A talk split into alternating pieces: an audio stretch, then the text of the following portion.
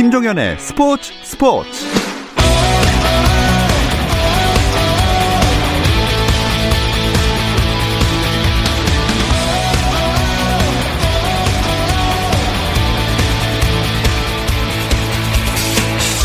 스포츠가 있는 저녁 어떠신가요? 아나운서 김종현입니다. 오늘 하루 스포츠계를 돌아보는 스포츠 타임라인으로 김종현의 스포츠 스포츠 출발합니다.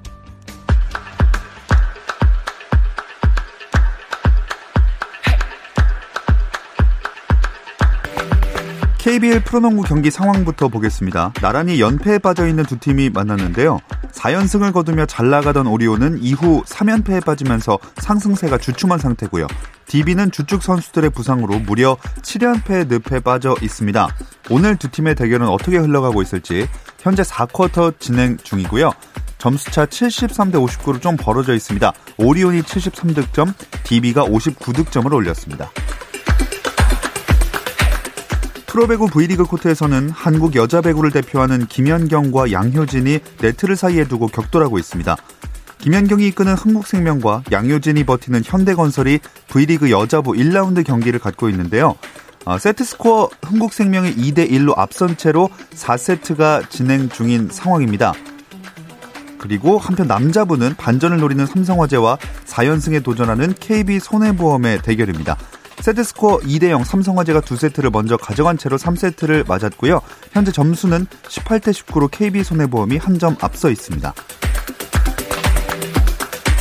잉글랜드 프리미어리그에서는 레스터시티가 리즈 유나이티드와의 7라운드 원정 경기에서 4대1로 완승을 거뒀습니다.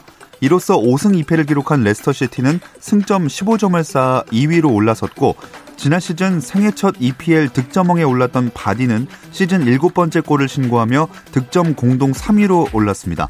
득점 선두인 손흥민, 에버튼의 도미닉 칼버트 르윈과는 한 골 차입니다. 남자 농구 대표팀이 이달 말 바레인에서 열리는 국제농구연맹 아시아컵 예선에 불참하기로 했습니다. 개최지로 선정된 바레인의 코로나19 상황이 좋지 않다고 판단해 대표팀을 파견하지 않기로 했는데요. 이번 11월 예선 일정은 불참 국가들이 늘어날 경우 정상적으로 진행되지 못할 가능성도 있습니다.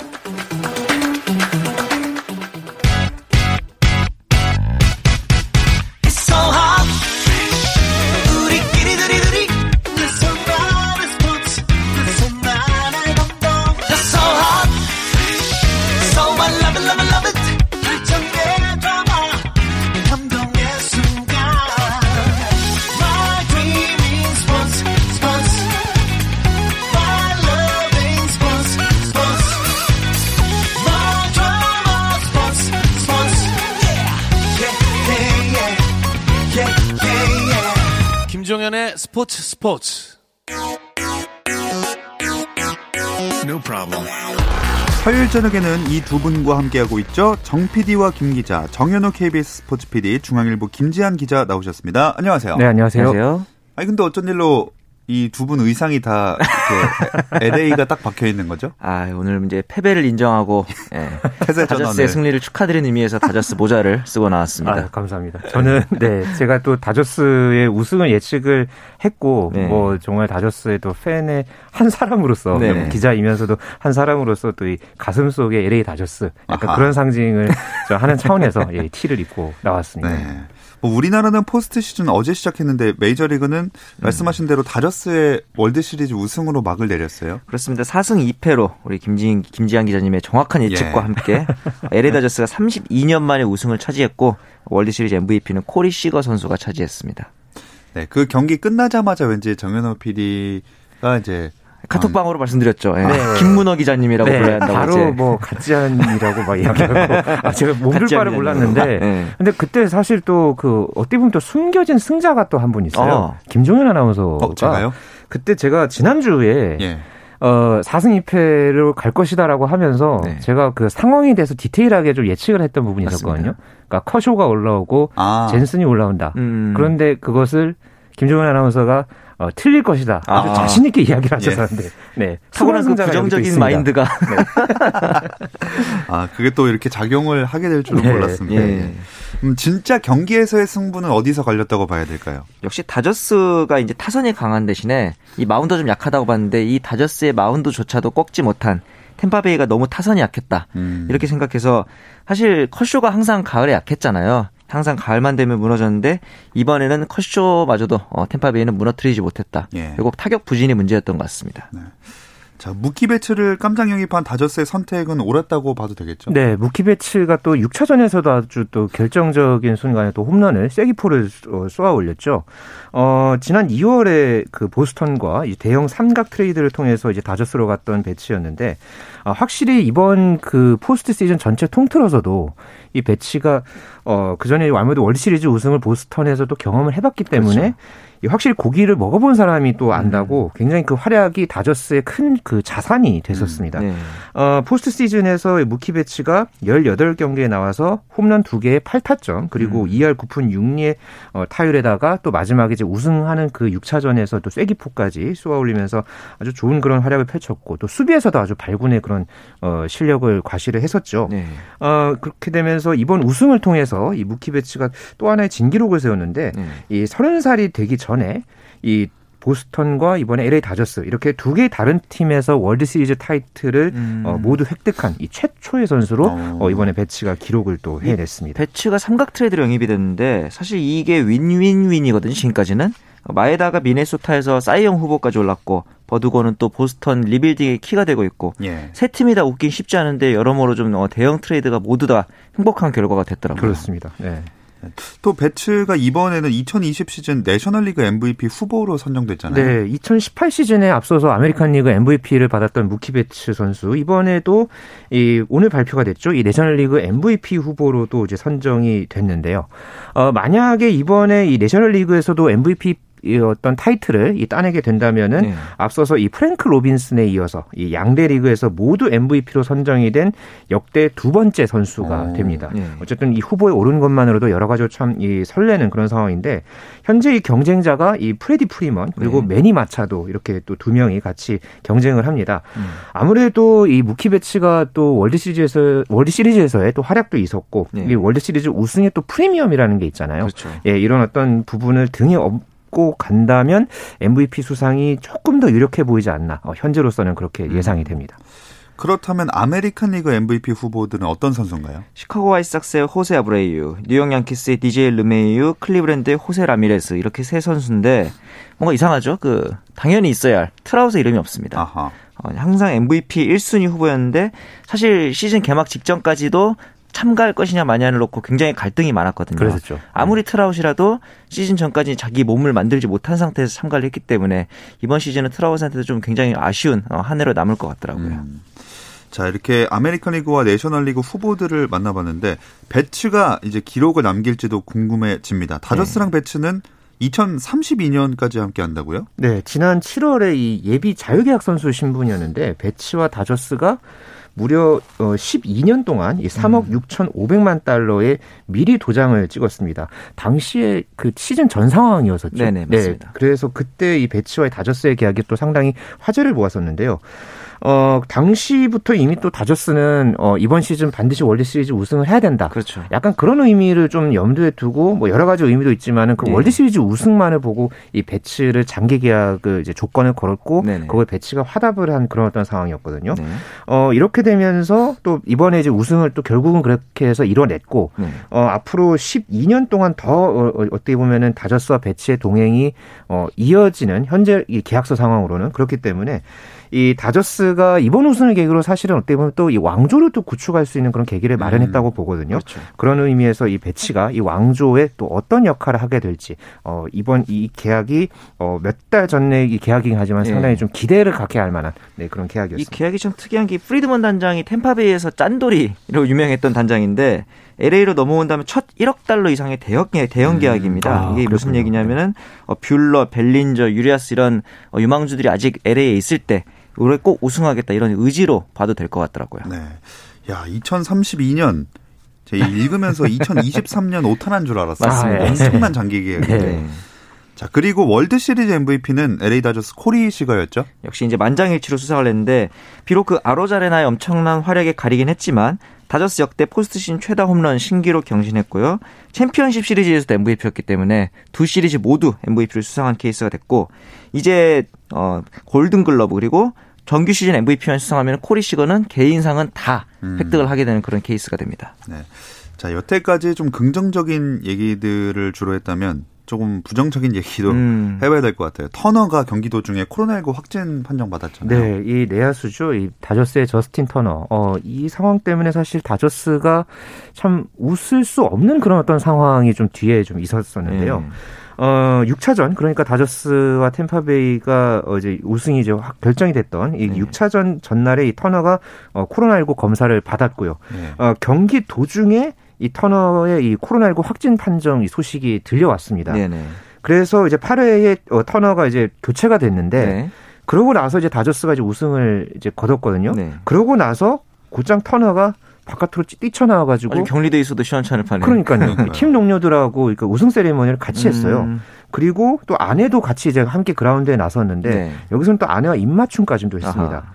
이렇게 되면서 이 다저스 선수단과 가족은 물론이고 네. 또 같이 경기를 했던 템파베이 선수단들까지 어 지금 당국의 방역 지침에 따라서 지금 음. 자택에서 최대 2주간 자가 격리를 하는 그런 상황을 지금 맞았습니다. 음. 아니 뭐 마음은 이해합니다. 근데 예. 성인이면 그쵸. 알아서 조심했어야 되는데 뭐 이 정도면 징계감 아닌가요? 그렇죠. 왜냐하면 이 팀 동료들 중에서도 젠슨 같은 경우는 심장 수술 이력이 있고요.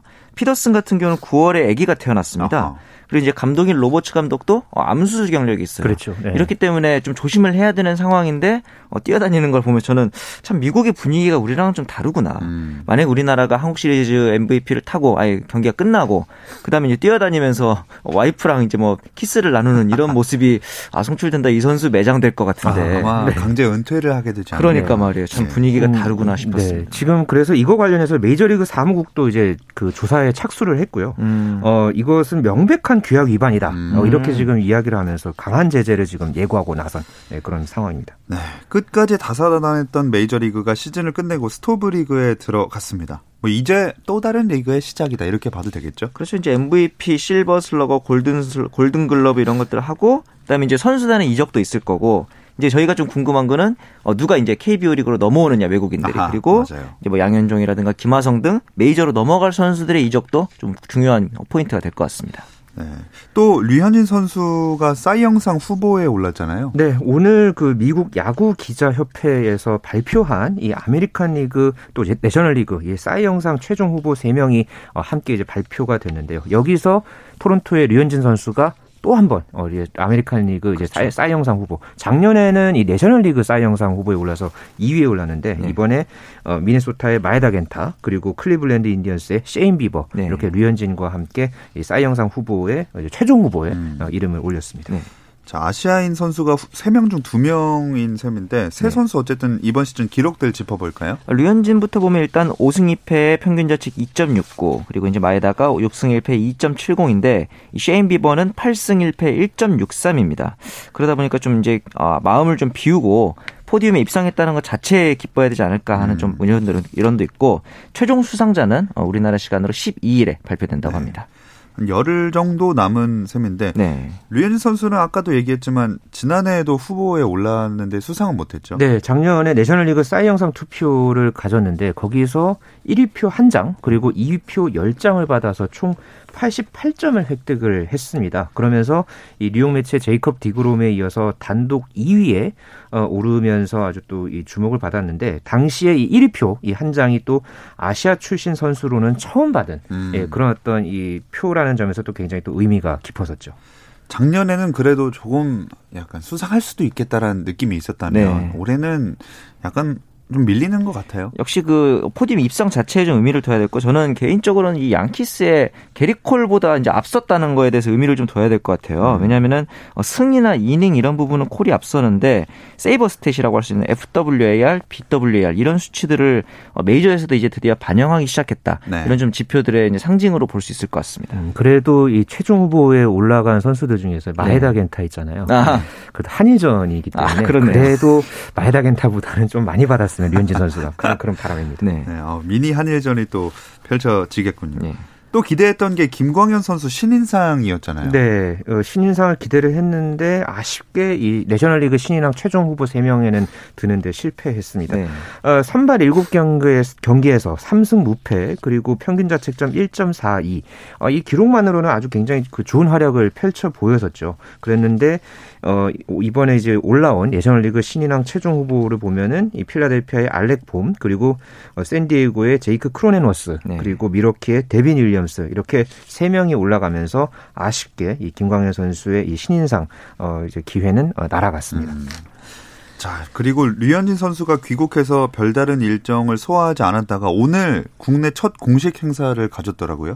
예, 그러면서 이제 얘기한 게 좀 역시 류현진답다 싶었던 게 싸이 영상 후보에 올라서 기분이 좋다라고 하면서도 하지만 이 비버와 워낙 차이가 많이 나서 솔직히 수상은 힘들 것 같다. 음. 역시 어떻게 보면 굉장히 쿨하고 어, 개인적으로 냉정하게 볼 수 있다는 점에서는 역시 류현진답다는 생각이 들더라고요. 네, 오늘 그 행사가 이 국가인권의 위원회 어, 거기에서 그 스포츠 인권 관련한 또 그런 어떤 행사에 네. 참석을 해서 어, 류현진 선수가 나왔는데 여기서 좀 재밌는 말이 한 번 있었어요. 음. 그 지금 아이가 태어났잖아요. 네네. 그 육아 육아에 대한 고충을 좀 털어놨었어요. 아. 자기가 지금 본인이 가정적인 사람으로 바뀌고 있다. 음. 아, 이렇게 얘기하면서도 모든 부모님들이 대단한 것 같다. 육아가 힘들다. 네. 이렇게 얘기를 했어요.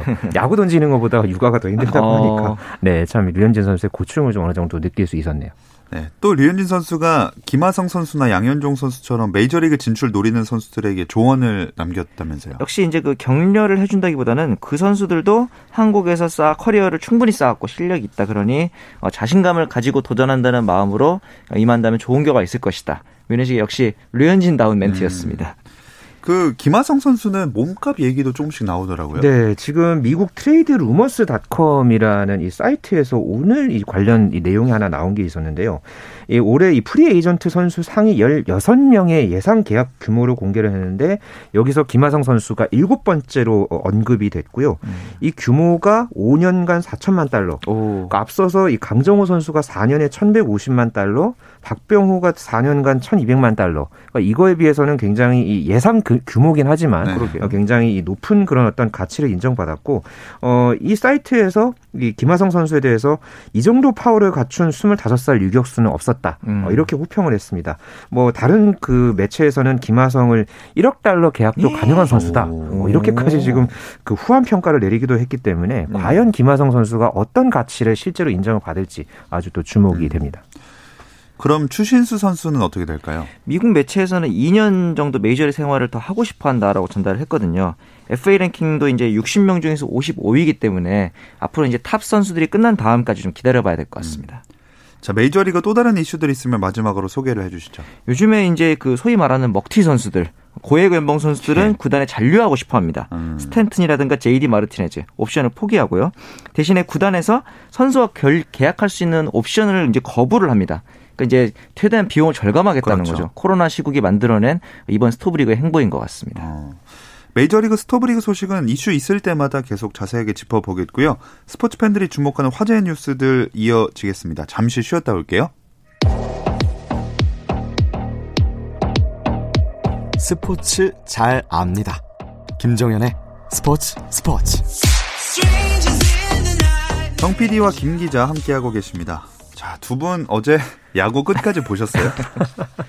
저는 9회까지는 너무 일찍 끝날까봐 걱정했는데 네. 저 이제 연장 끝나고 운동 가야 되는데 결국 운동을 못 갔습니다. 아, 정말 저, 오래 갔어요. 저는 그러니까 사실 어제 좀 새벽에 좀 일을 할 게 있어가지고 네. 좀 일찍 잤었거든요. 잤다가 음. 깼어요. 깼는데 그때가 딱 다시 TV 틀어보니까 13회 말이더라고요. 아. 네, 그래서 혼자서 아직도 야구에 막 이렇게 했던 네, 그런 기억이 나요. 하이라이트인 줄 알았겠어요. 네. 이게 일하는 사람들에게는 좀 고역이었을 수 있지만 아, 그렇죠. 뭐 팬들이 봤을 때는 이 포스트 시즌 첫 경기부터 진짜 대단했어요. 역대 와일드카드 결정전 최장 시간 신기록이 이제 경신됐고 이로써 이제 LG가 승리하면서 모든 와일드카드 결정전은 4위 팀이 5위 팀을 모두 이기는 그런 결과가 됐습니다. 음. 어, 내일 준 플레이오프 이제 있잖아요. 네. 좀 이것도 만만치 않을 것 같죠. 그렇습니다. 두산 베어스가 먼저 올라갔고요. 또 LG 트윈스가 또 이렇게 와일드카드 결, 어, 시리즈에서 올라오면서 결국 잠실 라이벌 대결이 성사가 됐습니다. 2013년 이후에 가을 야구에서 7년 만에 만나게 됐고요. 음. 어, 이번 시즌에서는 두산이 9승 1무 6패로 LG에 앞서 있긴 했습니다. 하지만은 이 경기 끝나고 나서 류중일 LG 감독이 단기전은 다를 것이다. 이런 음. 말을 했었거든요. 어, 정말로 다른 어떤 양상이 나올 나올지 특히나 어쨌든 이런 가을 야구에서는 또 이 첫 경기가 굉장히 또 중요하잖아요. 네. 아마 첫 경기부터 상당히 총력전을 펼 것으로 예상이 되기 때문에 아주 기대가 됩니다. 선발 투수 명단 나왔나요? LG는 이민호, 두산은 플렉센이 나섭니다. 근데 LG는 앞서 와일드카드 경기에서 너무 투수가 많이 나왔잖아요. 그래서 신인인 이민호 선수가 최대한 이닝을 많이 던져줘야 되는 그런 음. 부담감을 좀 안고 나서게 됩니다. 자, 두 분은 갈릴지 겹칠지 모르겠지만 네. LG 두산 중에 어느 팀 승리를 점치십니까? 제가 먼저 네. 해볼까요? 네, 제가 좀 예상을 하자면 저는 두산이 일단은 좀 이번에는 유리할 것 같아요. 아무래도 뭐 음. 상대 전적이나 어, 좀 LG가 좀 와일드카드 시리즈에서 좀 출혈이 있었기 때문에 어, 그렇지만은 어, 저는 만약에 여기서 좀 갈린다면 네네. 저는 한 3차전까지 음. 풀로 갈 것으로 예상을 합니다. 아무래도 어, 네. 또 가을 야구 또뭐 음. 잠실 라이벌 그런 여러 가지 특수성 때문에 한쪽으로 이렇게 막 쏠리는 그런 어떤 양상은 펼쳐지지 않을 것 같아요. 그런데 저는 그 LG가 1승을 하기 위해서는 마무리 투수의 역할이 중요한데 어제 고우석 선수의 모습이 좀 불안했거든요. 예. 그런 부분들을 봤을 때는 두산이 이제 마지막 어, 시즌 마지막에 페이스가 워낙 좋았기 때문에 그 흥을 이어서 2승으로 올라가지 않을까라고 아. 과감하게 또 전망을 해봅니다. 아. 두분 다 두산이네요. 네. 네. 네. 그렇지만 그, 2차전과 3차전. 그렇죠. 네. 음. 한번 지켜보겠습니다. 네. 네. 요새 그리고 이제 배구 얘기해 볼 텐데 인기가 엄청난 것 같아요. 그렇죠. 지금 이제 당초에는 여자부에 비해서는 어, 남자부의 흥행이 좀 부진할 것 같다는 걱정이 있었는데 순위가 완전히 뒤바뀌면서 지금 흥행몰이 예감이 좀 나오고 있습니다. 예. 거기다가 이제 흥국생명이 당연히 절대 강자일 줄 알았는데 어, 지난 토요일에 도로공사랑 풀세트 접전까지 갔어요. 이러면서 이제 더 이상 흥국생명의 어, 일당 독주가 아니기 때문에 남자부 여자부 둘 다 재밌는 리그 판도가 되고 있습니다. 네. 지난 또 30일 주말부터였죠. 그러니까 그때부터 이제 또 유관중으로 이제 또 아, 치러지고 그렇죠. 있는데 특히나 이제 여자부 경기 같은 경우에는 지금까지 이제 유관중 체제로 한 지 세 경기째가 음. 오늘까지 있었거든요. 예. 이 경기까지 모두 판매분 그 티켓 판매가 모두 매진이 됐습니다. 아. 네, 그만큼 아주 흥행도 어, 이제 계속해서 이어지고 있네요. 네, 흥행에는 참 도움이 되는 이 순위 역전 네. 남자부 순위표가 진짜 생소해요. 저희가 이제 시즌 전에 OK랑 KB의 하위권을 예상했더니 이제 예. 거짓말처럼 나란히 1, 2위를 하고 있고 네. 어, 제가 어, 돌풍의 팀으로 꼽았던 한국전력이 어, 최하위를 달리고 있어서 참 미안한 마음입니다. 아이고, 네. 돌풍의 방향이 거꾸로 네, 갔네요. 그러게 말입니다.